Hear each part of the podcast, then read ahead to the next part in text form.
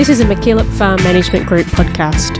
We acknowledge and respect the traditional owners of the ancestral lands, Potowich to the north, Jawa Jali to the east, Bowendick to the south and Meetung to the west of the Limestone Coast region. We acknowledge Elders past and present, and we respect the deep feelings of attachment and relationship of Aboriginal peoples to country. Welcome to The Prosperous Farmer, a podcast telling the stories of farmers in the Limestone Coast and Western Victoria.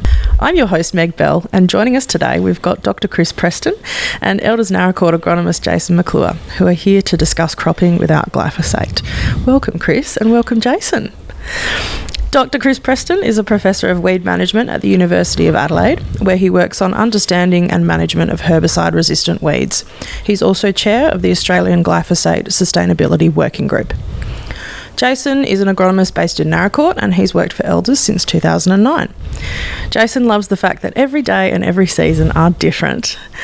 And Jason's also a cropping representative on MacKillop's Operations Committee. Chris, I'm going to ask you a question first. Your focus is on weed management. Tell us a bit about why you chose that field of research.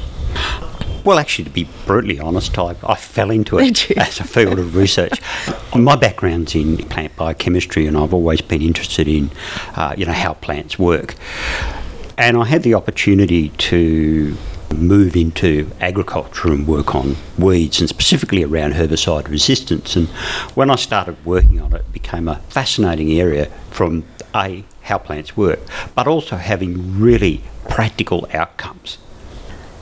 Tell us a bit then about that journey that led you to be appointed as the Professor of Weed Management at the University of Adelaide. Well, I came to Adelaide from the United States in nineteen ninety, where I'd been actually working on biofuels uh, and decided I wanted to do something that people were interested in. So I came and worked on weeds.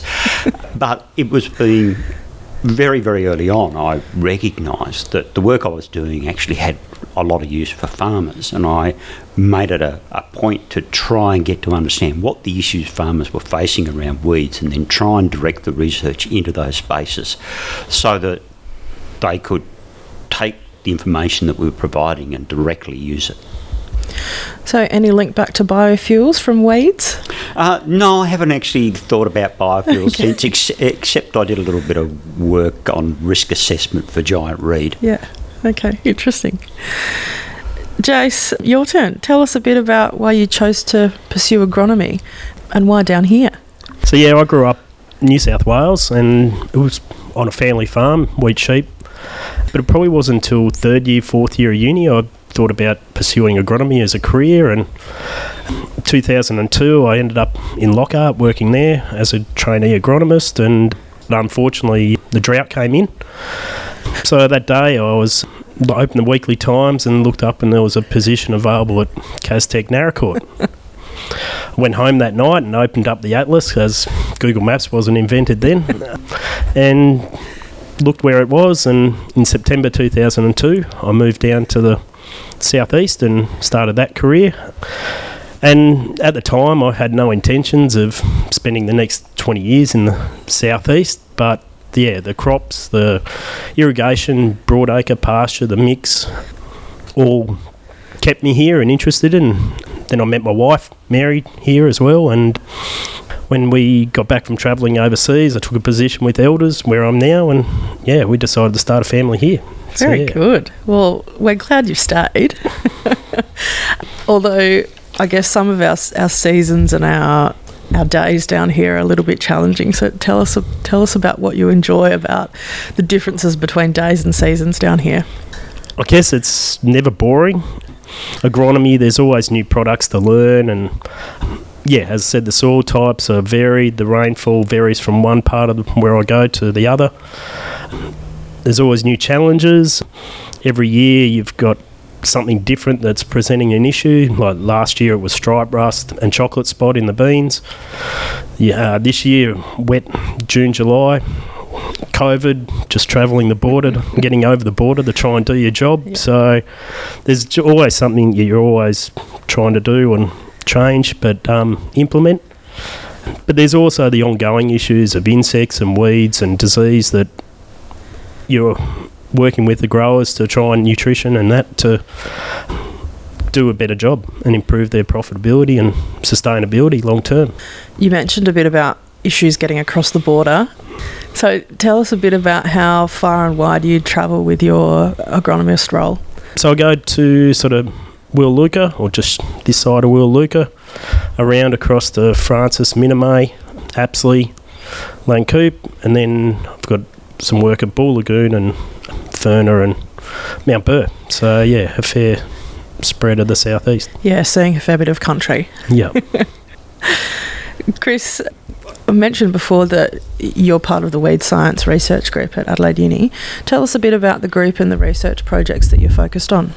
So we've got a group that's based across the Waite and Roseworthy campuses uh, at the University of Adelaide with my colleague Gurjeet Gill. All up, there's probably at the moment fifteen people working in the group doing various pieces of project work. And we focus around those weed problems that farmers have.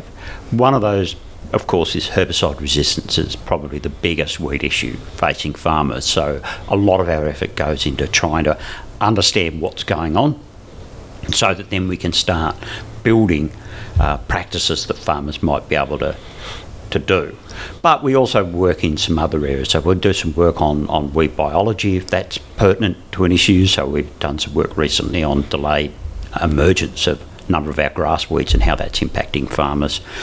And other little projects might come in depending on what the what the need is. The main things we're working on at the moment are is we're working on herbicide resistance management strategies.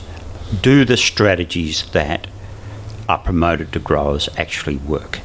This is a really challenging bit of sp- uh, yeah. space to work in. We do some very basic research around herbicide resistance. So we do everything from molecular biology in the lab, so, you know, sort of cutting edge type molecular biology stuff, all the way to long-term field trials. So we try to encompass everything. So we pick the, the topics. So the lab stuff, we're focused on glyphosate resistance and resistance to pre-emergent herbicides and to the phenoxy herbicide. So they're probably the three big ones we're working on at that basic end. And then we've got some work we are looking at management of brome grass. So we'll be having some trials in across South Australia, Victoria, southern New South Wales into Western Australia, looking at how do we better manage brome grass. Now we're starting to get resistance to the group one and group two herbicides in brome.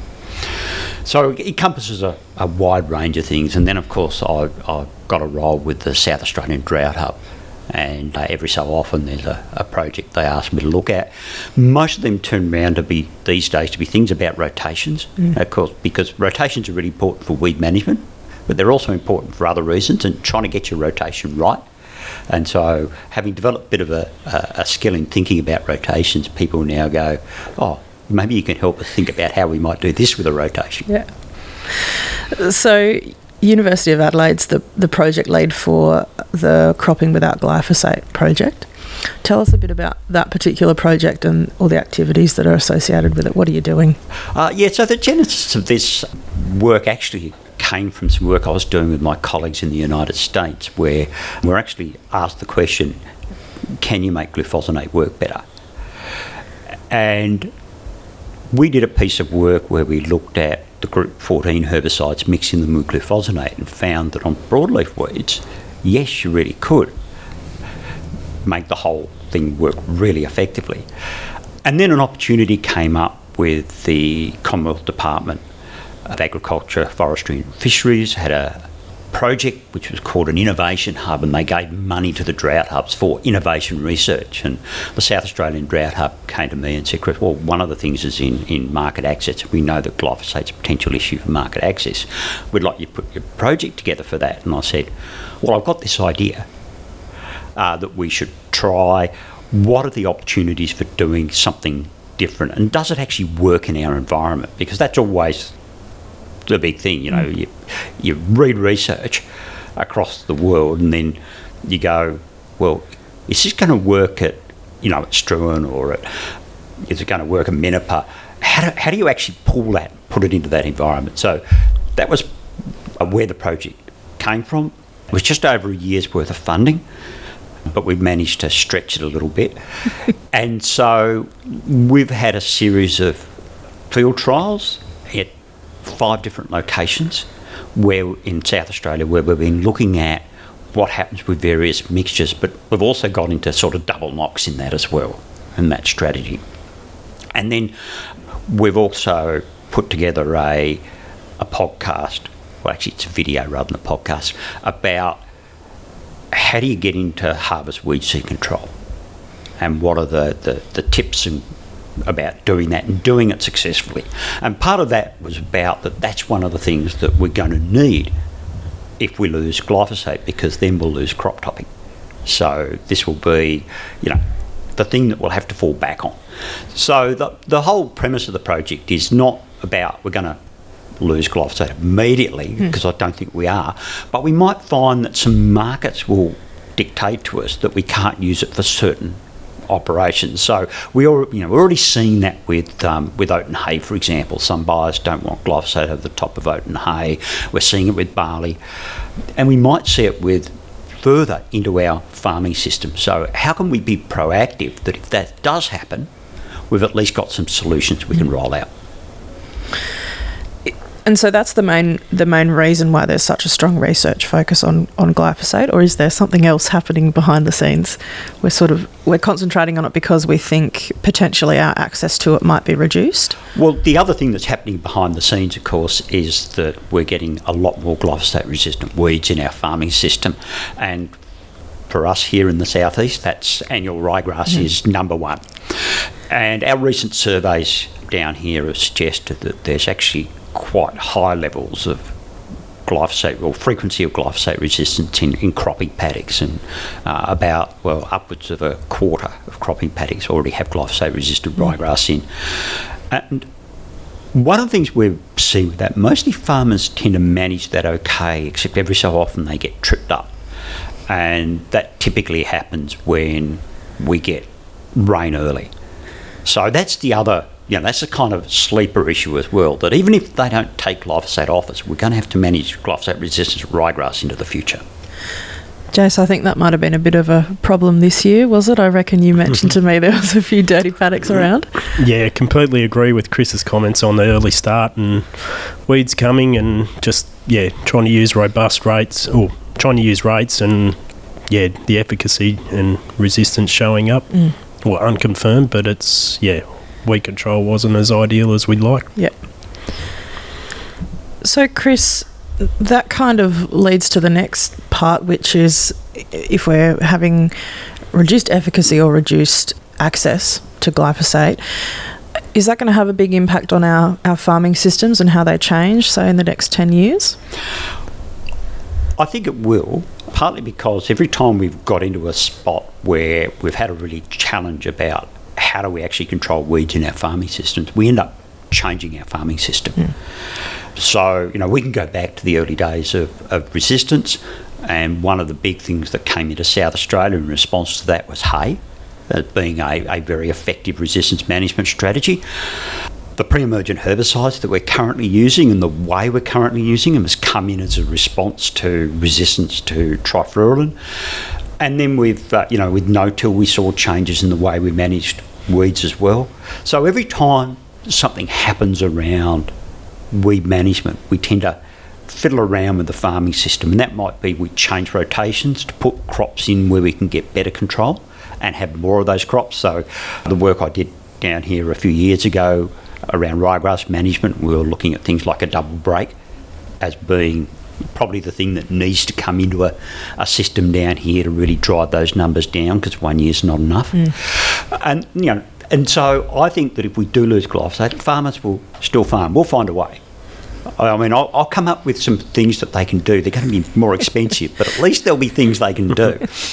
But I think what we'll find is that farmers will change their farming system so that they've got other opportunities. Mm. Um, that are perhaps a little bit more cost effective perhaps than what I come up with. They're always inventive, aren't they, Chris? Well, I think they really are, and I, I've often said to people that, you know, part of my job is actually to test what farmers are talking about. Yep. And see if it actually works. Yeah. Why is it important then for, for our agricultural industry to invest in research focused on weed management as, as a whole industry? Well, I think weed management is one of those activities, those underpinning activities that gives you all the benefits of everything else you do. So we know from the work we've done that if we don't control weeds early in the season, we can lose, depending upon where you're farming, anywhere from half a tonne of wheat yield, you know, up to almost two tonnes in the high rainfall zone. And, you know, that's a, a, a lot of money that's that's going from not controlling weeds. Mm. So if you don't, you know, if you can't get on top of the weeds, then you don't get the benefit out of breeding, new breeding approaches. You don't get the benefit out of nutrition. You don't, you don't get the benefit of all the other things you're doing in the system. So losing, and it's probably true of all the pests, but weeds are the number one pest that we've had over recent years. So, you know, we need to manage those so that the whole system can benefit. I think that thing about weed management is that when we're looking at ways to manage weeds, we're looking to manage them over a long period of time, as opposed to, I've got weeds in my paddock, what do I do now? We don't want to actually get to that situation. We want to be, look, these are the issues I've got that I've got to manage, this is what I'm doing. And that means that you can't just run, you know, one year white peg trials all the time, because you don't learn what you need to do, what the benefits of doing different things mm. in any one year are. And I think that's where the, the benefits of some of the long-term trial work that we've done over recent years have been, is that we've, we've seen that doing a different thing in a particular crop actually leads you into a better place in other crops. Yeah. Can you tell us a bit about the results from the trial that happened down here last year, or is that still being analysed? Uh, well, I can tell you a bit about the results, and I think it's fair to say that the original thought that we, we came in was that, you know, could we do what we've done in North America on broadleaf weeds with grasses? Mm. We've actually got some different chemistry now available to what was available when I did that work, and the answer is yes, but it's not as good. Okay. um, so we need to we need to do we need to do some more work to find out how we can actually improve that interaction between this bit of chemistry. It's certainly some work I've been doing where we've been looking at some double knock strategies. We've actually got it mm-hmm. to work in, so we can do a double knock around this. As a standalone, it's a bit challenging in this this high rainfall environment to to really control those big ryegrass numbers that mm. we we get down here, and so yeah, there's more work to be done to to find something for you guys. Yeah, good to hear you're on it. Jace, have you got some practical tips for us about how farmers can approach glyphosate resistance and weed management? Yeah, definitely. I think Chris touched on a few of them there, but I think resistance testing is probably the first mainstay of trying to develop a program, and knowing where you're at, knowing what you're resistant to for a reasonable cost for what growers spend on ag chem, it's a vital tool to implement a strategy around and build a three to four year program around driving those numbers down. And that's probably the second most important thing, is getting those numbers down through crop topping and harvest weed seed destruction or capture. um All those tools help you manage the seed bank and growing a profitable crop, and crop competition, and there's so many factors that you can implement that just need to be utilised across a three or four year program with um, different pre-emergence as well, and mixtures and that, to maintain and what you've got and drive those numbers down to a level that's manageable, and then maintain them as well through mm. rotation of different crop types and different herbicide groups. And how much do you see those management types varying across our region? You're covering a wide area, you'd maybe see a bit of difference between Mount Burr and Willalooka. There is quite a bit of difference, but then everyone's implementing some of them, and I, that's, I think, in isolation, none of those techniques work on their own to drive the numbers down. Everyone's using them in different ways to suit their system. Yeah, and sometimes seasonal conditions just don't allow the implementation of them, being in a high rainfall zone.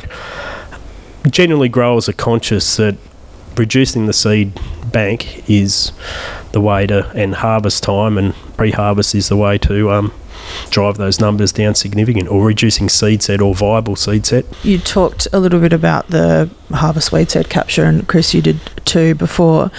Can you tell us a bit about what that might look like on different farms? Is it always the same? Is it the same machinery that does it? What's the best way to go about it?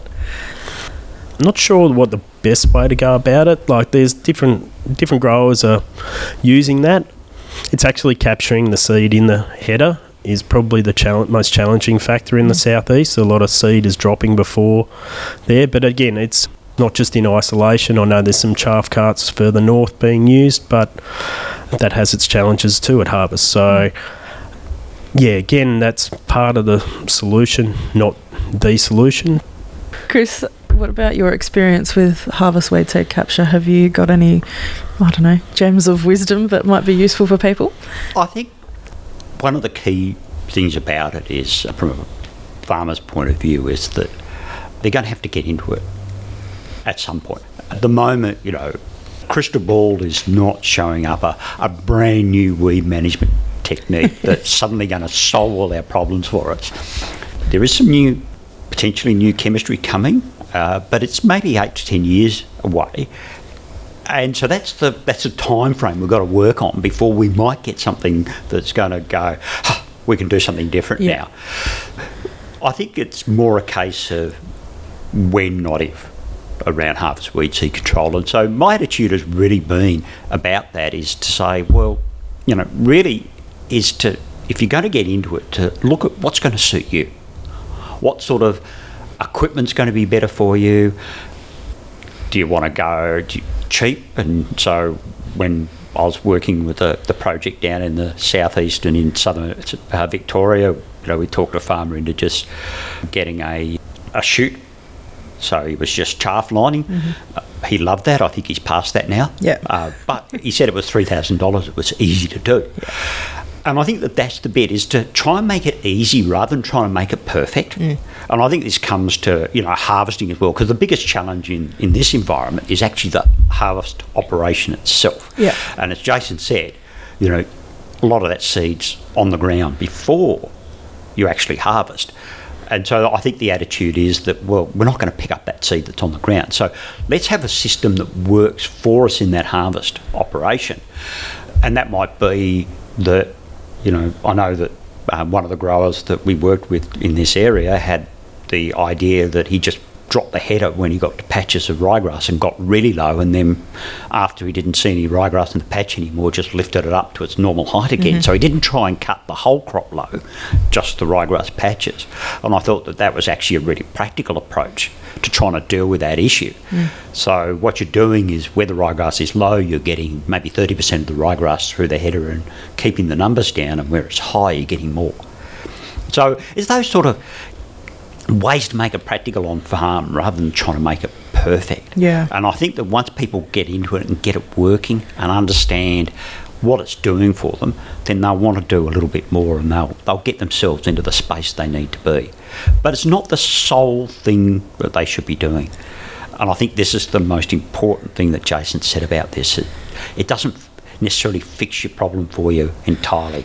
It's part of a, a package. Mm. So, you know, we always saw this package as being, you know, our good pre-emergent herbicide strategies, you know, making sure we've dealt with the weeds that are there over at, at sowing time, good pre-emergent herbicide strategy for that early period, trying to get us as far as possible into the season, crop competition to reduce the amount of seed set, and then, you know, having something at the end of the season that's just going to take the edge off that seed that's going into the seed bank. And by being able to do that, you're not even having to do it every year, but being able to do it in enough years, you can keep your numbers low.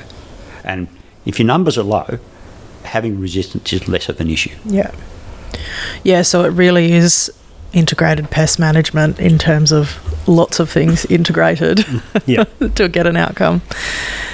Jace, what are some options that you've seen people pursue if they're wanting to use less glyphosate, and is, are there alternatives? It's a pretty difficult question. Like, as Chris touched on, there's some new stuff that's a fair way away. Paraquat probably at the moment's the only chemical alternative that's viable, and cultivation as well. But there's also already some known paraquat resistance to ryegrass, and cultivation also has its various challenges with the stubble from the previous year, erosion, and going to dry seasons you're also possibly losing some potential yield. I think there's some other new technology coming through that Mallee, they're using a lot of optical sprayers and that for summer weed control, whether that we can utilise different modes of action and higher rates to potentially control those weeds. And I think not too far away, the green on green chemistry, uh, sorry, optical sprayers and optical cameras will be available in, to op- use in crop to help control those weeds that may have come through glyphosate or paraquat. Yeah. So, yeah. A I helping farming. How good's that? Precision ag. Chris, what's next for the project and for the Weed Science Research Group? This project's wrapping up now. We've learnt some things, and that it's, it's not going to be easy to replace glyphosate.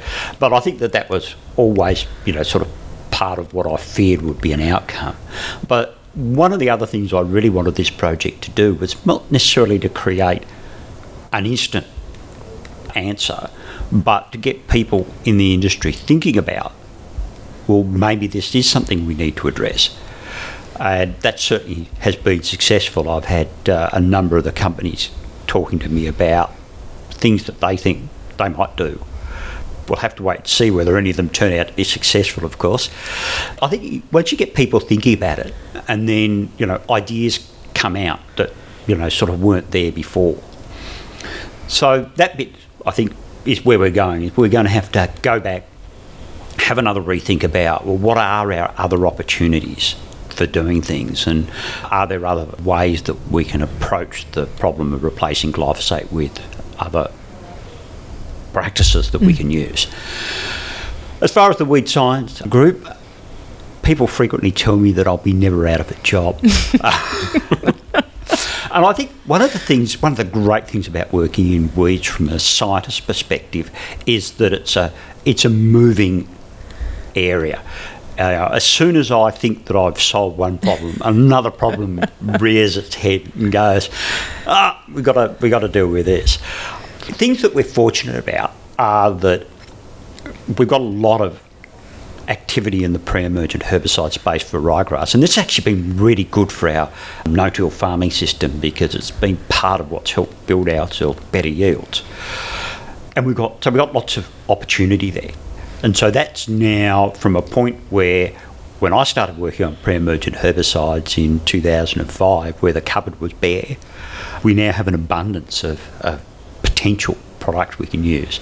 We now have to work on some other parts of, that, of the system and try and find some other approaches that we can use. And I think that, you know, at the moment, we would say, yeah, look, we're reasonably confident about ryegrass management. We've got the tools. Glyphosate resistance is going to upend that a bit though, mm. and that's going to make it a whole lot harder because that front end piece is not going to be as good. If we get that fixed, then something else will change.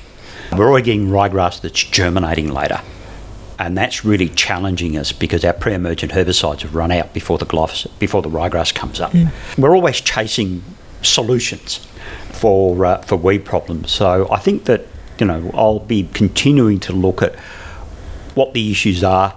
Uh, one of the reasons I, you know, love coming out and talking to farmers, because they're the they're the ones who are telling me right at the beginning when these issues start to arise that there's an issue, yeah. because they're seeing it on farm, and uh, gives me time to think about it before lots of farmers have it as a problem.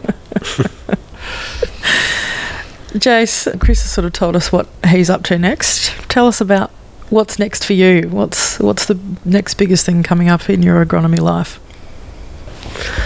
Put me on the spot there, Meg. No, I enjoy what I'm doing, and um, working with the Elders Network and working with MacKillop.